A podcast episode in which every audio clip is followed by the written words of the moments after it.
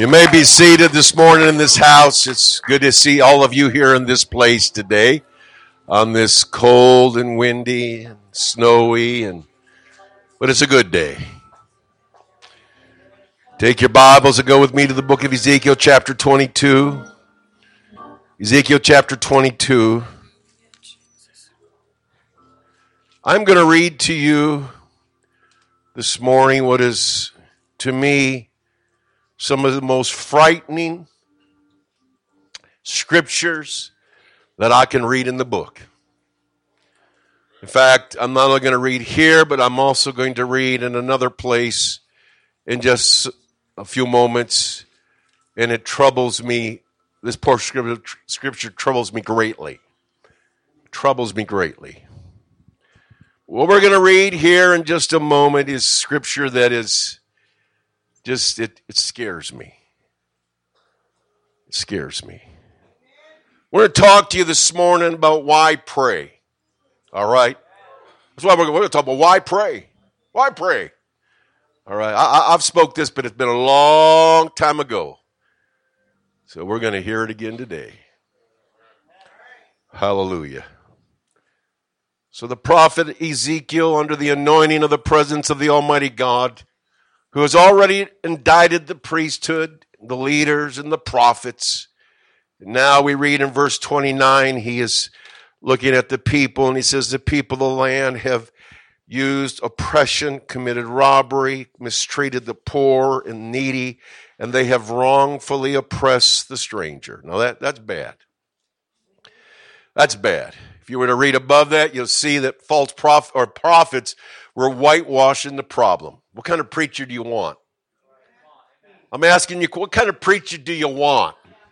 Do you want a preacher that whitewashes everything and tells you you're all right? You want somebody that just says, ah, it doesn't matter? What kind do you want?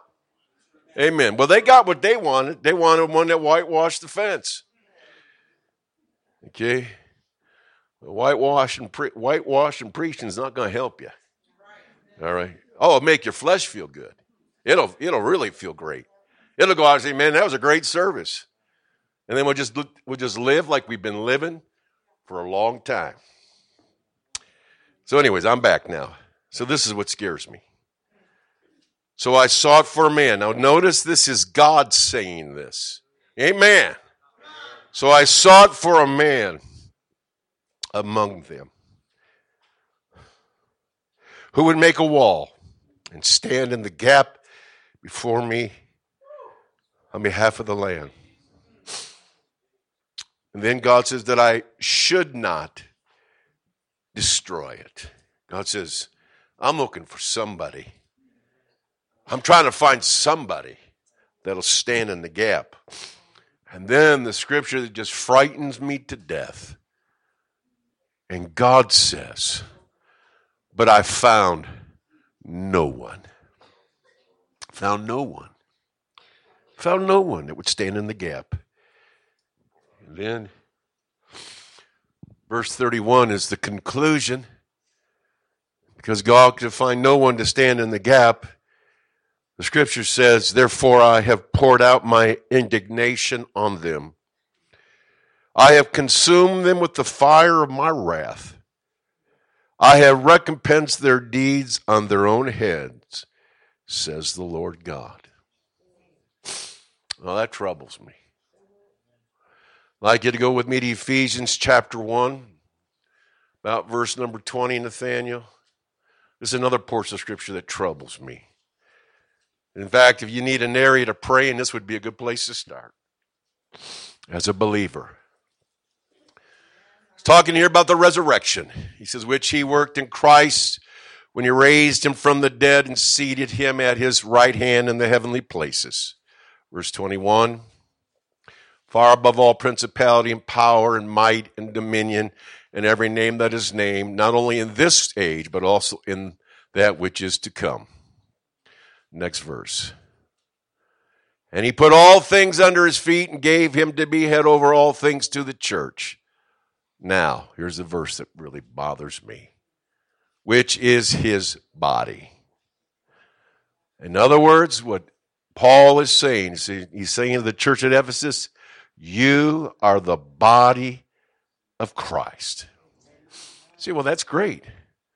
But then it says, the fullness of Him who fills all in all. You say, well, what's so bad about that? Well, that's exactly it, sister. Are we the fullness of Him? That's what troubles me. Are we the fullness of Him? Well, what was He like? Well, when He prayed for the sick, they were healed. When He preached, people repented. Wherever He went, He was a light. And He wasn't a dim light bulb, He was a light. The Bible says the poor heard Him gladly. Amen. The sinners, the prostitutes, the tax collectors, they gathered around. Zacchaeus was so excited, and who was a thief, was so excited to have Jesus go to his house. And that would be the greatest day in Zacchaeus' life. And he'd be forever changed. I'm talking about the fullness of Christ. I'm not talking about a shingle out on the building that says we're apostolic. I'm talking about the fullness of Him who fills all in all. And that troubles me. Because if you're honest with yourself, you'll have a difficulty saying, Yes, that I am ap- absolutely operating in the fullness of Him.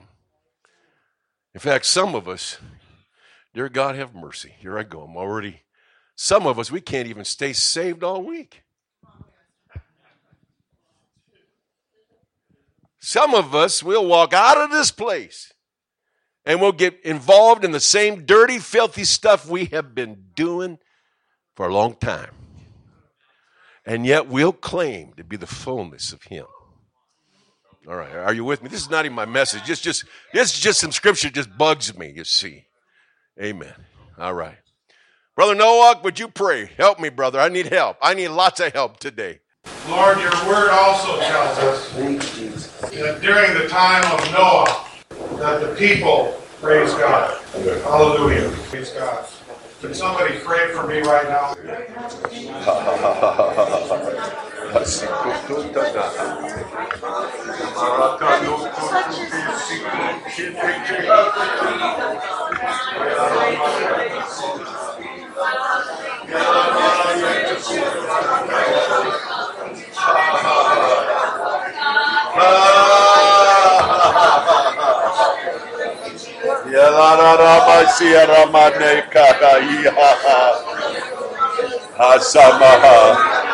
In the name of Jesus, in the name of Jesus. Oh God, oh God, oh God. In the name of Jesus. In the name of Jesus. In the name of Jesus. Praise God, praise God. Praise the Lord, praise the Lord. Praise God. You may be seated this morning. Thank you, brother. We're with you, brother. You got something else to say? Well, say it now. God. God was trying to press upon me is that the people during the time of Noah did not know what was going on around them Hallelujah. until the time of the flood swept them away. That's what it says. The people of that day were spiritually ignorant. But then the Lord goes on to say that as it was in the days of Noah, so shall it be when the Son of Man comes. And I believe that God is speaking to our time. So God, I pray that your spirit Yeah, God. would examine us as a people. Ah,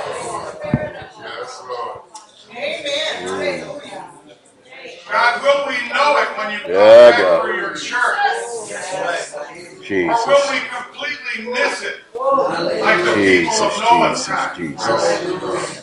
Mm. God, I pray that you would have mercy. Ah,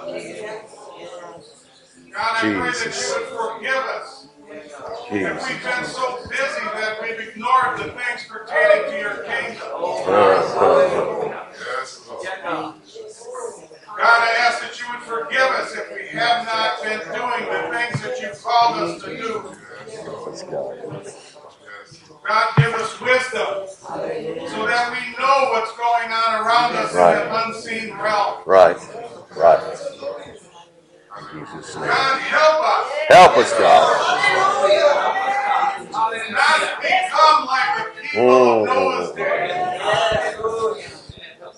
I ask now that your blessing would be upon this service Yeah, and God. your people. Yeah, God. In Jesus' name I pray. Yeah. Oh, Jesus. Praise the Lord. Praise the Lord. Praise God. Now I'm gonna I'm gonna probably speak an hour. I'm just warning you right up front. I'm gonna speak an hour, probably this morning. I'm gonna take you through a lot of stuff today. Praise God, and I'm gonna try to do it as quickly as possible.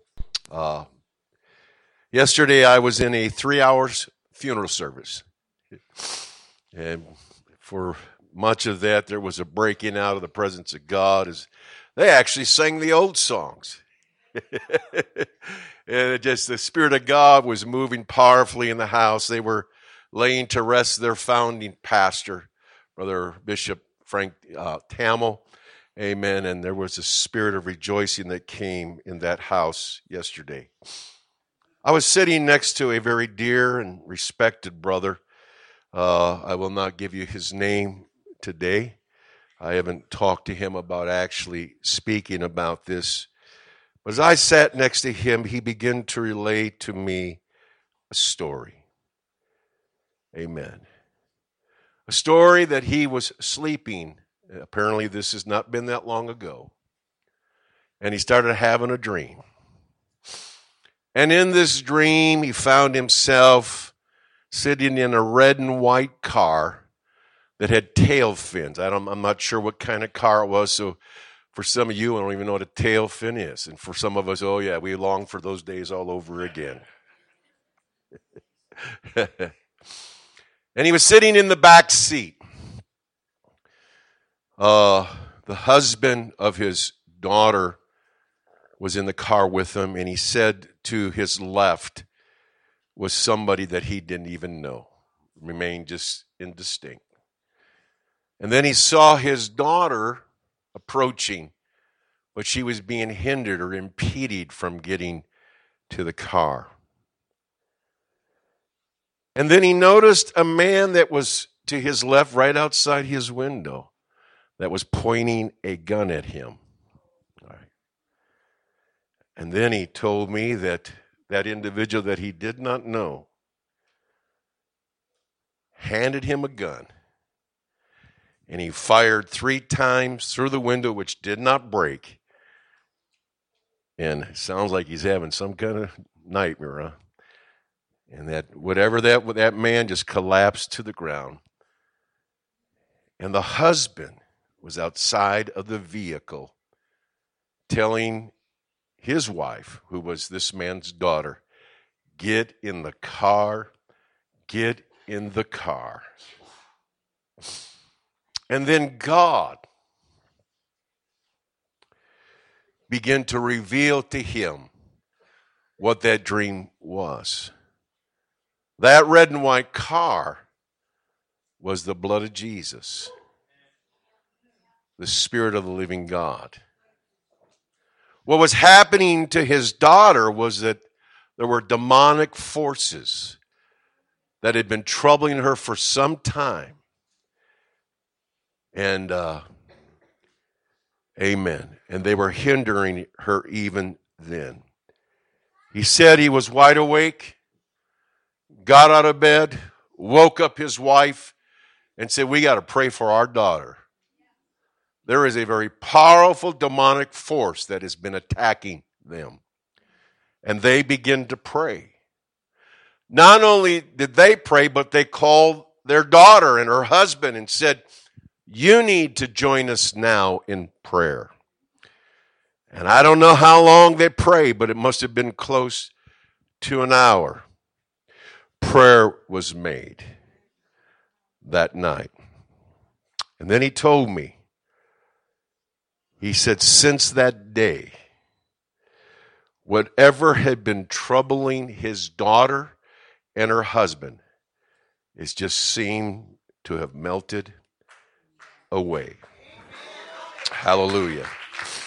And things are much better than they were. Now, frankly, I'm going to say this this morning, and I don't mean to be harsh when I say this, but I really don't care if you believe that or not. But I do. I want to talk to you about why we should pray today. And I'm hoping that by the end of this message this morning, you will look at prayer just a little bit different than you look at it right now. I am the kind of an individual that I need you to explain why we do what we do. Amen. That seems to be for me a great motivating force when I understand why I'm doing what I'm supposed to be doing. It worked like that when I was a vendor. Amen. And I, I actually won a hundred dollars when I vended faster than anybody else in the, amen, in the branch that I worked for. And there were 15 or 20 other drivers that vended there. Amen. And I was the youngest. I was the bottom of the barrel. Amen. If we lost the counts, I was going out the door. Amen. And I won that. I was so proud of myself. These guys have been, I've only been doing this for about two years and I whipped all those guys. Felt good about it. Of course, I think the guy that did the timing sort of liked me. So I don't know if that played in there at all, but it, hallelujah. I got the hundred dollars. Then one day I was out uh, doing an account in a, a repairman. Now you, you just you got to just hang out with me now. A repairman, you know, says to me, the champion, hundred dollars to prove it that I'm not loading the soda machine right. I beg your pardon. You're the repairman that when I call for you, I never see you.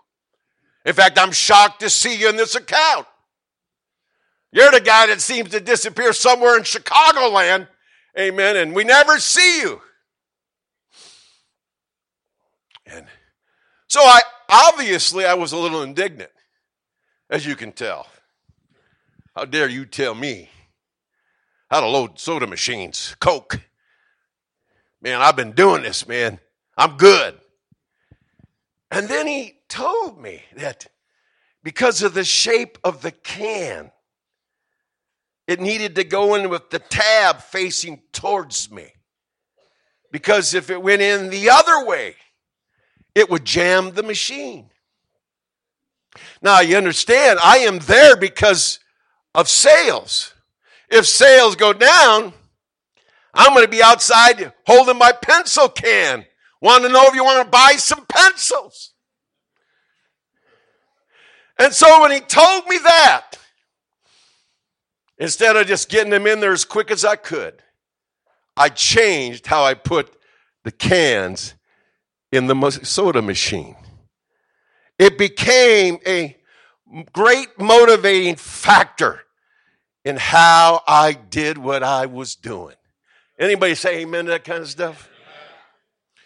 I'm here to tell you this morning in this house, I need to know that my prayers can make a difference between heaven and hell for somebody. Hallelujah. I fully understand that God shapes the world by prayer today. In other words, the more praying we do, the better world we're going to have. And the mightier will be the forces against evil. I can tell already some of you are not buying into it, but that's all right.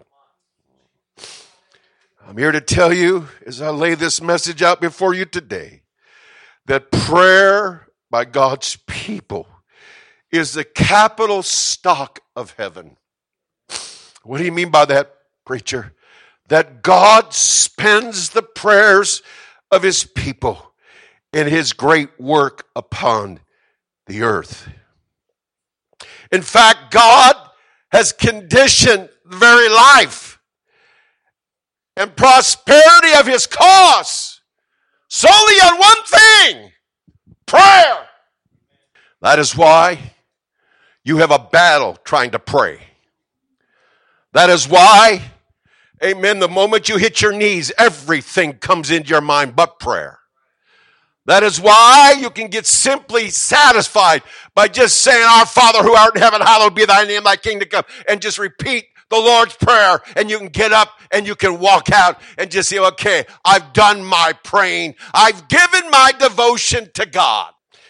Oh God, help me to understand the depths of it, the width of it, the length of it, God. Are you still in the house? For us to have an understanding of how important prayer is, we must go back to the beginning. Can you do that with me right now? In Genesis chapter 2 and verse number 19, the Bible says, Out of the ground the Lord God formed every beast of the field and every bird of the air. And then I want you to see what it says next in the scripture and brought them to Adam. I know this is going slow, but you just you need to catch this today. In other words, what I'm saying, why you created a God, did you bring it to Adam? Well, to see what Adam would call them. Sounds like we're back down in kindergarten class in Sunday school. And whatever Adam called them, that was their name. Just hang out with me. Hang out with me. Now, I use the word Adam, but it's actually Hebrew the word Adam. Everybody say Adam. It means a human being. It can refer to man or it can refer to mankind. Hallelujah. So now just I'm going to continue to amplify this today. Hallelujah. Adam or man represented all of us. There was a reason that the animals were brought, amen, to Adam. There was a reason that God allowed Adam to call, give them a name. That which he created, amen, he brought to Adam and said, you name them. You place upon them the label of what they are. In Genesis chapter 1 and verse 26, the word of God says, let us make man, same word, Adam. Amen. Same word in our image. And then it says, let them have dominion. Everybody say dominion. Do you understand what the word dominion means, brothers and sisters? It means to dominate. It means to tread down. It means to prevail against. It means to reign. So God said, Adam, you're going to reign. You're going to prevail. You're going to tread down. You're going to dominate. Verse 28 again, it is said, You will have dominion over. Hallelujah. See, now just, just hang out with me. I'm, I'm doing, I'm preaching, preaching. I'm just doing, all right? I'm giving you a little bit of this and a little bit of that. Hallelujah. In Psalms chapter 8, amen, in verse number 3, the psalmist says to us, When I consider your heavens, and the work of your fingers and the moon and the stars which you have ordained. What is man that you are mindful of him? And the son of man that you visited him. For you have made him a little lower than the angels and you have crowned him with glory and with honor. You have surrounded Adam with your glory and your honor. And then it says in verse number six, you have made him to have dominion. Everybody say dominion over the works of your hands. You have put all things under his feet. The word dominion here is just a little bit different in the Hebrew than what you read in Psalm or Genesis chapter 1, where it means to reign, to prevail against, to dominate. The word dominion here, yes, it means to reign and to rule, to exercise, but it also means to be governor. All right. Now, Adam was God's mediator, the go between representative on the earth. I know you're, you're just having a hard time figuring this all out because we all get tripped up in Genesis chapter 3. Amen. We're all, we're all focusing on the fall. Well, we need to focus before the fall. We need to see exactly what Adam was like. Hallelujah. He wasn't some panty waist, ladies and gentlemen. He wasn't some weak-kneed fella. He was a governor. Amen. He was a ruler. He dominated. He had dominion. Yes, he did. Hallelujah. Hallelujah. Hallelujah. I want to point out to you something that was pointed out to, well, we'll get to that. Yes, there it is, verse 7. It says, All sheep and oxen. And then it says in verse 7, even the beast of the field.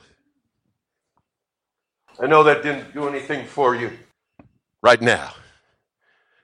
But have you ever read in Genesis chapter 3 and verse 1 that the serpent was the most subtle beast of the field. is, it, is it clicking in your mind? In other words, what God gave to Adam was dominion, authority, power to tread on anything that got in the way. He was God's governor on this planet. In Psalms 115 and verse number 16, it says, Heaven, even the heavens are the Lord's, but the earth he has what? Given. Everybody say given to the children of men. He has entrusted, he has assigned, assigned this earth to you and to me as he did to Adam. There's a big cop out in this world today. We blame a lot of stuff on God that he, God had nothing to do with. It's a direct result of us. He gave this planet to us. Quit whining about how this world is full of pollution. It's full of all this garbage and this junk. Do you understand who did that? Who said we, we did? That's right. Everybody say we did it. We did. Oh, no, it was the rich. Get off of it. Get off of it. You brought their products that made them wealthy. But it's all their fault. That's the same as saying the drug dealer, it's his fault. Did you buy drugs? Well, yeah, I brought drugs from him. Well, did you smoke them? Well, yeah, I smoked. It's his fault. Get off of it. It's your fault. Are you hearing me today? Quit blaming somebody else for where you're at right now. Hallelujah. Hallelujah. Hallelujah. Hallelujah. Now, God did not give away ownership of the earth, but He assigned responsibility of governing it to humanity. In Genesis chapter 2 and verse 15, it says, "In the Lord God took the man and put him in the Garden of Eden to tend and to keep it. You can look this word up in the Strongs. It means to hedge about. It means to guard. It means to, it means to protect. It means to be a watchman. That's what it means. And so, amen. Here was Adam on this planet. Adam, who represents all of mankind. He was God's representative on this in this place. Amen. He spoke for God. He acted for God. He had authority from God. Hallelujah. He was God's governor on this planet. Hallelujah. The Bible tells us in Genesis 1 and 26, it says that not only was man to be made in his image, but the Bible says his likeness. Hell, everybody say likeness. That word likeness there, amen, it means a resemblance to a model or a shape. Amen. In verse 27 of Genesis 1, it says, So God created man in his own image. Amen. The word there, image, means this, a phantom. Amen. A resemblance, hence a representative figure. Now you're not going to get this. I don't know how God, amen, manifested himself in the garden, but I do this. Amen. That the Bible says that God walked with Adam in the cool of the evening. And God is spirit, but somehow he manifested himself to that man Adam. Somehow he revealed himself. I don't know how he did it, but he did because the scripture says he did. Now hear me. What the Bible is literally telling us that all of creation knew who Adam was. Amen. And when they saw him, amen, the first impression that they would get, God. Oh no, that no, that's that's Adam.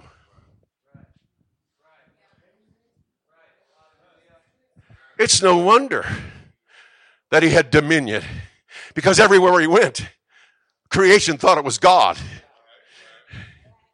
And creation knows how to behave in the presence of God. If you don't understand that, you will one day. Because the Bible says that every knee shall bow and every tongue shall confess. So you may not want to behave right now. You may want to do your own thing. You may want to live in your sin. You may want to call your acts righteous. But I'm here to tell you the day's coming where you will bow before the maker of the heavens and the earth. It's coming, ladies and gentlemen. It's coming. I want to do my bowing now. I want to fall prostrate before my God now, not then. Hallelujah. So Adam was God's representative. Amen. Yes, he was. Yes, he was. In Psalms chapter 8 and verse 5, I've already mentioned this. He was crowned with glory and honor. He was surrounded with the very presence of God. You'll read in Genesis chapter 2. It will say to us, and those of you that are about as mature as a three year old would laugh at this. Amen. But it says that he was, they were naked and not ashamed. That's what it says. And all those perverted minds that are sick in this house today, immediately you begin to conjure things up. And you're so far away from the truth. He was naked and unashamed. Why? Because he was surrounded by the presence and the glory of God. He didn't see himself like he saw himself after he ate of the fruit. He saw himself in the glory and the presence of God. It is no wonder that prophets of God and men under the anointing of the Spirit seem to get this cocky confidence attitude when they're preaching. And they say things that make some of us shudder. And, and we wonder, don't you understand that when you get in the presence of an almighty God and you're surrounded by the glory of God, you will speak things, amen, that people are not going to comprehend. You will, uh, amen, have an understanding. Why? Because you are in the presence of the King. And there's an absolutely different perspective. Now, some of you don't understand that. And I'm going to be rather nasty here because you don't pray. Yeah. I knew this wasn't going to be an easy day, Brother Noah. I knew it. I knew it. I wasn't supposed to even be here. But I'm here. Hallelujah. Most of us don't comprehend the weight and the glory that Adam had as he represented God. Amen. Why don't we comprehend? I'll tell you why. Because sin has marred the glory of God in us. Is, is, is, I'm not even asking, I'm, I'm preaching this whether you agree with me or not. All right. All right, here goes, man. That's why some of you spend so much time fixing your outer appearance. You got no glory on the inside. You understand? That's why you spend so much time in front of a mirror trying to make yourself beautiful for this world. That's because you've got no glory on the inside. That's why, that's because you perceive yourself as ugly, as not pretty.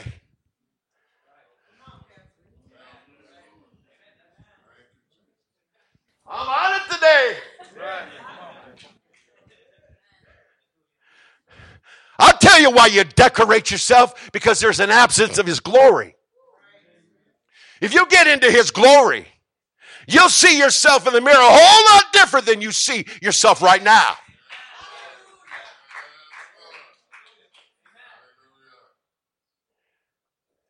Yeah. Hallelujah. Maybe I ought to jump and shout on that one, but I'm having a hard time jumping. So I'll just keep my toes on the ground here. Yes, preacher. Yes, preacher. Yes, preacher. Yes, preacher. Who told you that Hollywood is the ruler of beauty? Who told you you had to dress, act, think, look like them to be beautiful? Who told you you had to be sleazy in your dress to attract a man? And I'm here to tell you the only man you'll attract is one that wants something from you, and you know exactly what he wants. It has nothing to do with your mind. My God. Shouldn't have, shouldn't have listened to Brother Mooney the other day. anime. He was preaching anime to his church. And boy, was that boy preaching. My God. My God. Yeah. Wow. This is about prayer, Pastor. It's about prayer. I know it's about prayer.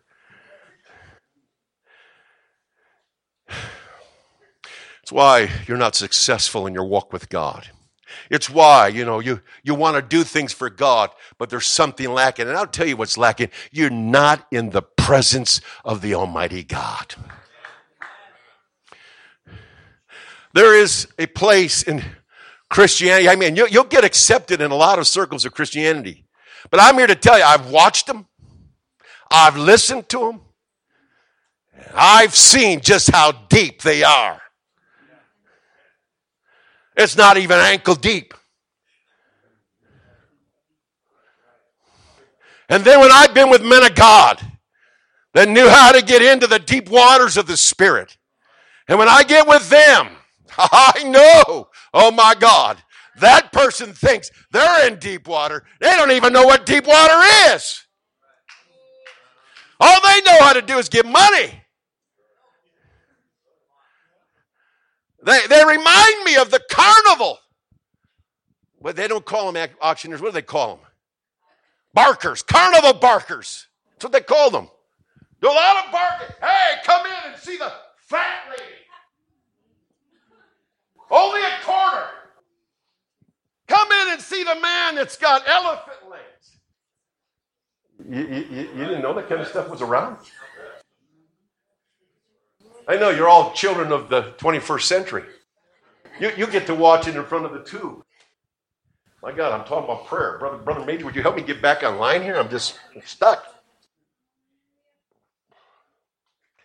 And so, what many have called deep is not deep, it's a bunch of fig leaves wrapped around a naked body of shame and sin who do the things they do, they consume to their own lusts. Who, as Peter said, when you preach the gospel, you do not do it for the purpose of filthy lucre. Are you all here? Is that the kind of preacher you want? Somebody that's more interested in a check and money? Okay, I'm going to say it again. Then why in the world do you watch those people? I'll clap to that one myself. Hallelujah. All right. Now, so now, for the recognition of God to be seen in men today, we have to be changed. and we're changed by being born again of the water and of the Spirit. The Bible tells us in 2 Corinthians chapter 3 and verse 18, but we all with unveiled faces beholding as in a mirror the glory of the Lord are being transformed into the same image from glory to glory, just as by the Spirit of the Lord. The more time you spend with Jesus, the more that glory begins to emanate out of your life. We came into this thing with darkness. The Bible says that He called us out of darkness into His marvelous light. Hey, why did He call? He called us to get out of darkness. Amen. That we would show forth the praises of Him. Hallelujah. The Bible also tells us that if our eye is dark, amen. It's just no, what, what's it say, brother? How great is your darkness.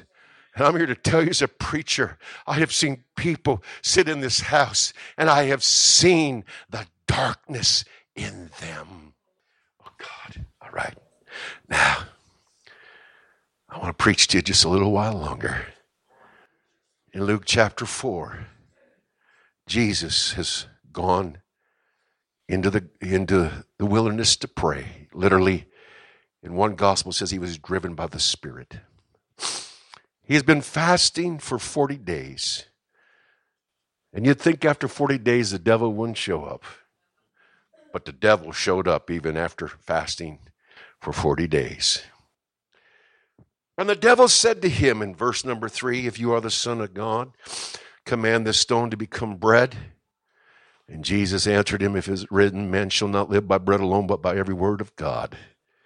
Then, verse 5 says to us that the devil took him up into a high mountain and showed him how many kingdoms of the world? All the king. He showed him Hollywood.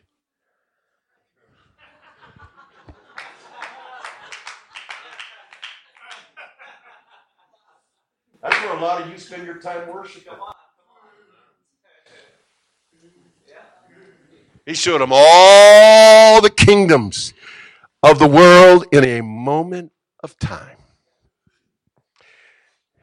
And the devil said to Jesus, All this authority I will give you and their glory. And then he makes this very revealing statement to us For this has been delivered to me, and I give it to whomever I wish. Now, so complete was the authority of Adam that not just God, but Adam could give away authority. Shaking just ain't catching it. Jesus never refutes the devil in this statement. Never says to him, You're a liar and the father of lies. In other words, what Satan literally uttered at that moment was true that these kingdoms had been delivered to him and that he had authority. Are you still in the house? My God. Let me further amplify this to you. In John 12 and 31, Jesus said, Now is the judgment of this world. Now the ruler of this world will be cast out. In John 14 and 30, he says, I will no longer talk much with you for the ruler of this world is coming. In John 16 and 11 of judgment because the ruler of this world is to be judged. Amen. Hear me now. Jesus recognized that the devil was the ruler of this world. Now, you need to hang out with me because we're getting to where it talks about prayer now. So complete was God's decision to do things on the earth through human beings, that it cost God an incarnation. In the fullness of time, God sent forth his son, made of a woman, made of the law. John announced him as the Lamb of God who takes away the sins of the world. It cost God an incarnation to regain what Adam had given away. He had to become a part of the human race. Hallelujah. God, who is sovereign and all powerful, amen, with the understanding of Scripture today, has limited himself concerning the affairs of this earth to working through human It's God and human for better or worse working together. God needs faithful men and women. God needs a race through whom to work. God needs prophets. God needs judges. God needed a human Messiah. God needed human hands. Amen. A human voice and human feet. Hallelujah. I'm here to tell you that's how intertwined we are with God today. I had somebody in the class yesterday make a statement that God was going to do it anyways, that amen, in a service that, you know, if we prayed or not, it really didn't matter. Words to that effect. And I didn't say anything to this sweet student. I just said, we're going to talk about it. We're going to talk about it. Hear me now. Why in the Lord's Prayer did Jesus say that we are to pray, Your kingdom come, Your will be done on earth as it is in heaven? Why? Well, he's the sovereign one. He does what he pleases. He goes where he goes. He acts how he acts. Then why did he say to his people that you need to pray my kingdom down? Why does it say that we need to ask him for our daily bread? He already knows what we need. Why does it say those things? Why does it say in Matthew chapter 9? Amen. He tells his disciples, the harvest truly is plentiful. And then he says, the labors are few. Well, God, do something about it. Work it out, God.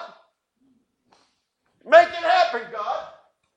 You created everything. Make it happen. Nah, that's not what he said. Therefore, pray. Everybody say pray that the Lord of the harvest, to the Lord of the harvest to send out laborers into his harvest. I hope you're starting to get it today. Amen. If we don't pray, it ain't gonna happen. If you don't pray for your lost loved one, they're not gonna be saved. Regardless of the fact it is the will of God. If you don't travail before God, it will not come to place and happen. God has entwined himself with the believer. Amen. He says, You pray, Mark, watch me do my stuff. You don't pray, Mark? I'm not acting. So it's no wonder you fall asleep when you're praying. It's no wonder you're fumbling around. You don't even know what to say half the time. And He gave you His Spirit that if you get into his spirit, you can travail in powerful ways and you can bring the will of God to pass. Many of us in our walk with God right now, we are surviving on our talents. That's why we're not doing some of the stuff we've been doing for too long. We've been surviving on our talents and you cannot survive in a spiritual realm on your talents. You must survive in a spiritual realm in prayer. Whether you like it or not, I really don't care at this moment, but we got to change. I see something coming down the road, and if we don't change, we're headed for disaster, brothers. It's gonna, you're gonna become shipwrecked. Some of you are already so dangerously to the fulls that if you don't change course, if you don't change course, why is it Paul, who's so heavily involved reaching the lost, would say to the Thessalonian church in chapter 3 of Second Thessalonians in verse 1 Finally, brethren, pray for us that the word of the Lord may run swiftly and be glorified just as it was with you. Well, isn't it the will of God for the word of God to go to and fro throughout the whole world? Isn't it the will of God that men and women should hear the word of God and change? Why is it then this apostle, this powerful man of God, would ask a church to pray that the word of the Lord may run swiftly and be glorified? If all these things are the will of God,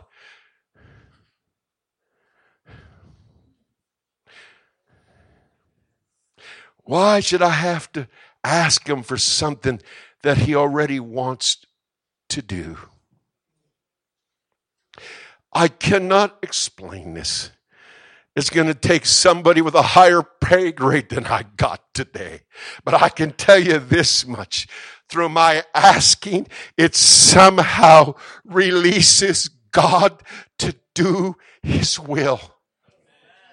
I'm, I'm not trying to be nasty when I say this. I can, it's been like this for a long time. The least amount of people for us in any kind of meeting is always a prayer service. And I don't need to preach in this area and say anything in this area. The most powerful thing that will change a life brings the least amount of people to the house of God. Don't you, don't you think for a moment that you got one over on the devil? You have so bought into his garbage that you think God's just going to come in and just, he's going to be the fairy godmother of Cinderella. He's no longer a pumpkin, no longer a rat. You now got golden slit. Look at the beautiful dress you got. And I did nothing. Is that the story? Thank you. I read that. We think that's how God operates. Bing. I'm no longer a pumpkin. well, almost.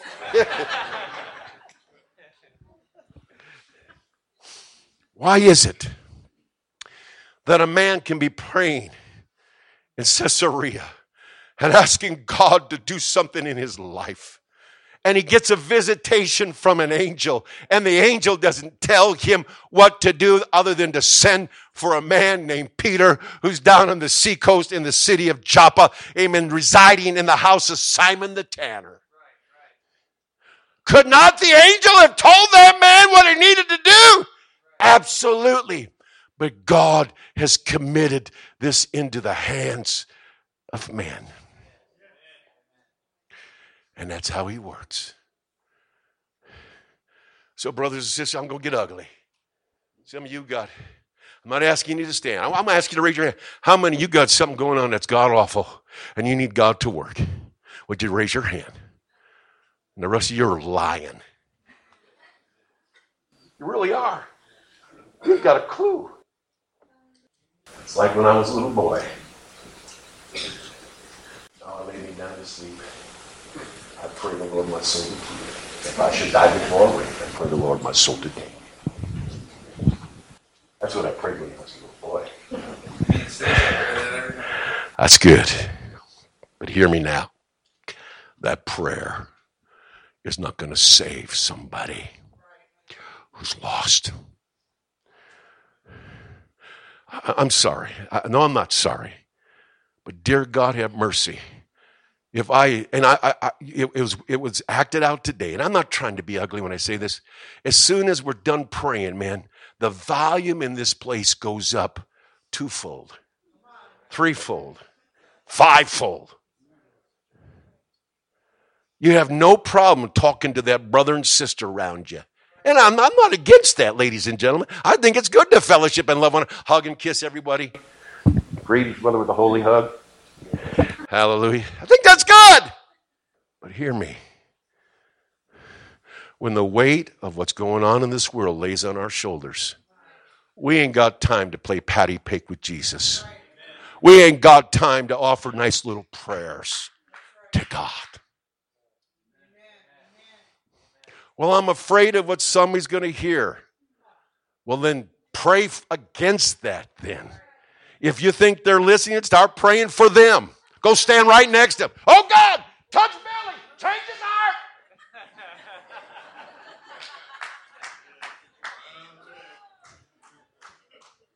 I ain't here to impress you. Are you hearing me? I ain't here to impress you. When I pray, I ain't here. Uh, there are times that I'm praying, Brother John, I mess up in my prayer. I was praying, I said, oh God. Uh, I said, um, uh, what did I say now?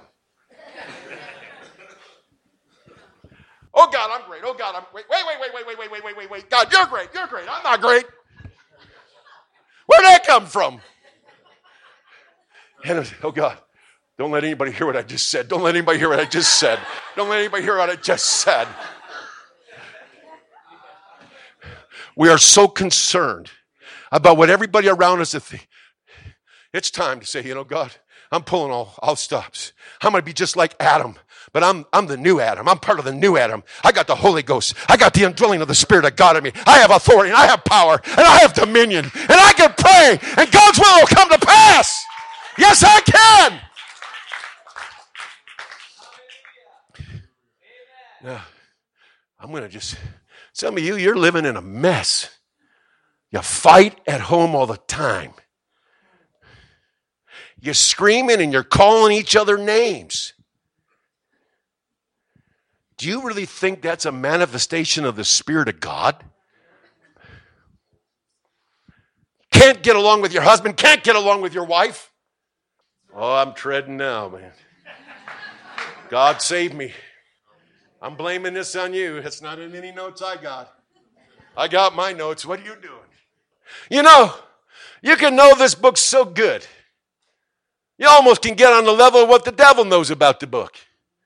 But you see, the difference between us and the devil is he don't practice it. We're supposed to practice it. So, with every understanding and knowledge that God gives you, every revelation that God gives you from His Word, it ought to produce in you more holiness and more contact with the Almighty. Yes, it should. My God. Hey, Brother Mike, good to have you here.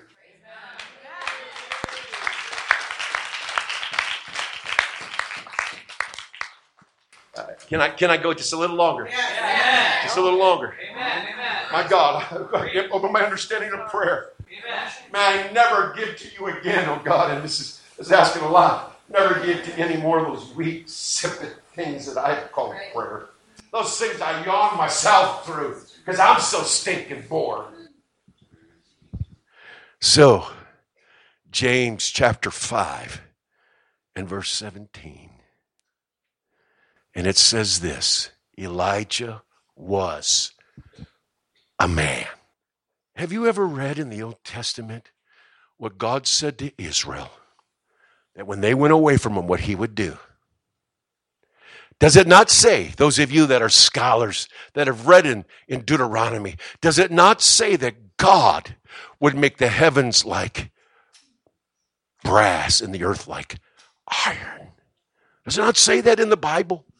Does it not say that, in other words, what God would do, he would shut up the rain from falling? That's what God's word says. But here's Elijah, a man who knows what the Word of God says, who the Bible says he prayed earnestly that it would not rain, and it did not rain for three years and six months. And he prayed again, and the heavens gave rain, and the earth produced its fruit. What are you saying, preacher? I am saying that God used Elijah to accomplish his will through prayer. In Kings 18 and 1, listen to what it says. And it came to pass after many days that the word of the Lord came to Elijah in the third year, saying, Go present yourself to Ahab. I will send on the earth on rain on the earth. Who said I will send rain on the earth? God said that. All right. Whose ideal was it to send rain? God, man, you're a little weak. Where you all at? You need something to eat, nourishment to stay awake? Amen. Amen. God said he would send rain. Whose will was it to send rain? It was God's will. Now, are you ready for this? Who initiated the rain? Elijah did. 42, 1 Kings 18. So Ahab went up to eat and to drink. we, we, we do the same thing. Ahab went up to eat and drink, and Elijah went up to the top of the Carmel. And then the Bible says he bowed down on the ground and put his face between his knees. Ladies and gentlemen, I'm not trying to be graphic. I've been in the labor room, I've been in the delivery room, I've seen all the stuff of a child. I was in there for all three of my children. I was not in there when my baby daughter Shiloh was born. Amen. It just took too long. Kid didn't want to come. Don't blame her. Lord God. You got these nice chairs. You know, you're laying in the bed and they can kick out half that bed. And I, I, I and, and then you and then the woman's in the stirrups. Sorry, I just shouldn't even talk like this. Well, in those days, it wasn't like that. She sat on a birthing stool.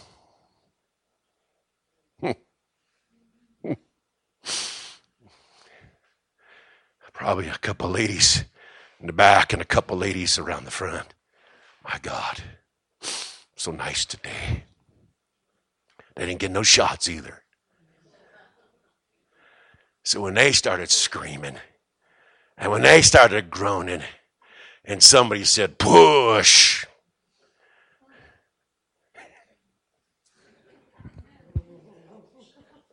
Hey, ladies, am I right? Those ladies that have gone through childbearing, the reason you're excited is because of the end result, not excited about the pain you're dealing with. Hear me now. The Bible says that when he bowed down on the ground, look what it says. He put his face between his knees. I'm too decrepit today. So, hey, no, you guys wouldn't. I'm sorry. Oh, I can't do it. Who can come up here and. Who can come here? Jared, come here, buddy. Amen. Okay. Now, I want you to sit down here. Sit down, buddy. Put your, no, no, no, like this. All right. Now, I want you to put your head down here. Okay. And start screaming as loud as you can. Scream loud, son. Do it again. Come on, you're not going to get in trouble. Yeah, come on, do it again.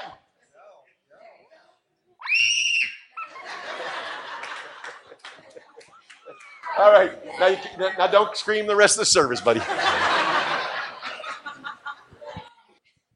it's the will of God that the rain should come. God's the one that it was his ideal. But it took a man with his head between his knees, crying and travailing, God, send rain. How many times, how many times have I heard prophecy, even in this house, that God was going to pour out His Spirit? How many times have I heard that God was going to work amongst us, that God was going to deliver, that great revival was coming to us?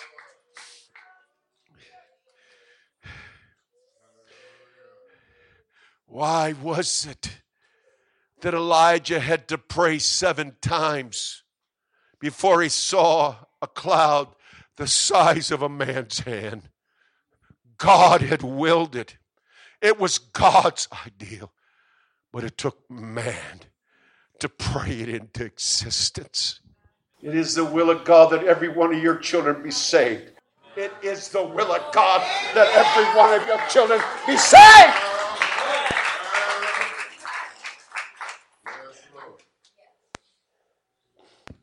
But it's up to you to pray it into existence. It is God's will. I can stand confidently on that. It is the will of God that all men be saved. That's the will of God. What is God teaching us by the prophet Elijah? Amen. That our prayer task is not complete until the answer has come and that God has chosen to work through people. Elijah needed to persevere, just as we do, to release the cumulative amount of God's power to accomplish His will. There's a saying, I've seen it downstairs push. We don't follow that. Push. You know, the, you know what the acronym means? Pray until something happens. Do you understand? They prayed Peter right out of prison. They prayed the chains off of him. They prayed him out the door. They prayed him out from the iron gate. They prayed him right to the house. And you say that prayer's not important. And the devil has so deceived you into thinking that just a few little prayers is going to do the work. My God. Can, can, I, can I go just a little bit more? I'm, I'm, almost, I'm almost done. I'm almost done. I'm almost done. Let me cite you another man Daniel. Daniel, the mighty man of God. In Jeremiah chapter 25 and verse number 11 says, In this whole land shall be a desolation and an astonishment, and these nations shall serve the king of Babylon 70 years. Then it will come to pass when 70 years are completed that I will punish the king of Babylon and the nation and the land of Chaldeans for their iniquity, says the Lord, and I will make it a perpetual desolation. Now, Daniel 9, verse 1 in the first year of Darius, the son of Ahasuerus, of the lineage of the Medes, who was made king over the realm of the Chaldeans, in the first year of his reign. I, Daniel, understood by the books the number of the years specified by the word of the Lord through Jeremiah the prophet that he would accomplish 70 years in the desolation of Jerusalem. And look what it sets next. Then I set my face toward the Lord God to make request by prayer and supplication with fastings and sackcloth and ashes. And I prayed to the Lord my God and made confession why, Daniel? Why, knowing that it was God's will after 70 years for them to go back? Why? Because that's how God has designed it. Verse 20, Daniel says, Now while I was speaking, praying and confessing my sin, and the sin of my people Israel, and presenting my supplication before the Lord my God for the holy mountain of my God. Yet Yes, while I was speaking in prayer, the man Gabriel, whom I'd seen in the vision at the beginning, being caused to fly so if he reached me about the time of the evening offering. And he informed me and talk to me, O Daniel. I have now come forth to give you skill to understand. At the beginning of your supplications, not where he was at now, but at the beginning of your supplications, the command went out. And I have come to tell you, you are greatly beloved. Therefore, consider the matter and the mission and the understand the vision. God had made a decision in heaven, but it took a man to bring about the enforcement of that decision on the earth. I am not out of the book today, ladies and gentlemen. I am not out of the book when I'm speaking to you today. I know what it says in Acts 17, verse 24. I know it says God who made the whole earth. Amen. Verse 24 and everything in it, since he is the Lord of heaven and earth, does not dwell in temples made with hands, nor is he worshipped with men's hands as though he needed anything, since he gives to all life, breath, and, and all things. I know that God's existence and character are completely independent of any created thing. I know that today. I know that all the resources are His. That's what Job 41 and 11 says. Everything under heaven is mine. I know it says in Psalms 50, for every beast of the forest is mine, and the cattle on a thousand hills. I know all the birds of the mountains and the wild beasts of the field are mine. If I were hungry, I would not tell you, for the world is mine and all its fullness. I know that. Man, why in Ezekiel? verse 30, does it say? So I sought for a man among them who would make a wall. Stand in the gap before me on behalf of the land that I should not destroy it. But I found no one.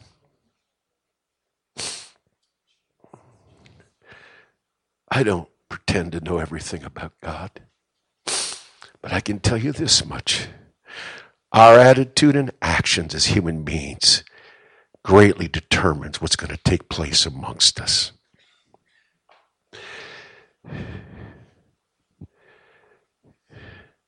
If we only knew what prayer has done in this world, if we only knew. No, human inactivity does not nullify the atonement of Jesus Christ. It does not. But I'm here to tell you the atonement becomes ineffective in the lost if we don't pray. If you can only see behind the scenes. Well, we all like we all like to be up in front speaking, talking, and amen. We all let me tell you something. If you want to preach from this pulpit, then you ought to pray. If you want me to recognize you, then for heaven's sake, clean up your life. Do I have to get any plainer? Get rid of some of that garbage you've been doing. We got to pray because we understand we need to pray. We got to pray not just because the preacher said we need to pray. We got to pray because we know we need to pray. Amen. We got to seek God. We got to forget what anybody else thinks. Amen. I'm here to tell you, I have heard people pray, and the back of the hairs of my neck have stood up. I said, Oh, man. They're in the presence of the Almighty. And I could sense it because, amen, right through their prayer and through them is coming that power. And it's affecting me. My God. Can we all bow our heads in this room? Why pray? Some of you are sick. Some of you are dealing with awful things. Some of you, your, your situations are terrible. Some of you are bound. You need deliverance. Some of you operate solely and only in your flesh, and you're not fooling me. I see where you're at. I see. I see. Well, what you going to do, preacher? Well, I guess I'm not going to try to be offensive to you. I'm going to do my best to shut my mouth in those areas. I'm going to pray. I'm going to pray disturbs you. I'm going to pray that He shakes you. I'm going to pray that He messes with you so much that you can't stand yourself. My God. My God. Why? Because I'm telling you, it's through prayer that God works. Ladies and gentlemen, we are the Adam of this hour. You were given power when you received the Holy Ghost. You were given power and authority to tread on serpents. But we spend no time in the king's palace, in the king's courtroom, in the presence of our God. And therefore, we have no confidence to operate in this world spiritually. And now, hear me. There are people in this congregation that are praying and seeking God, and they're taking severe hits. Because you know what the enemy does? He goes after the strong, he goes after those that are in his presence. And because if we were all in the presence of God, our enemy would run. But he'll attack a John Nowalk, and he'll attack some others in this house because he knows they're seeking God and they're getting close to the Almighty. That's why some of you have run into problems. Some of you quit. Some of you threw up your hands and ended it. It was the day that you stopped praying, was the day that you lost the battle. If you would have continued to pray, you'd have broke through. But the day you stopped praying was the day you lost the battle. My God, I'm calling us to prayer. Not just January. I really don't know when this will end. We may never get another schedule, Sister Janice. I know you love schedules. It helps me too. Something's got to happen amongst us. Something's got to change. It's not going to be by personality. It's not going to be by talent. It's going to come because we've been in the presence of an Almighty God. God bless you this morning. You do what you want to do in this house. Amen. You do what you want to do. This house is open for prayer.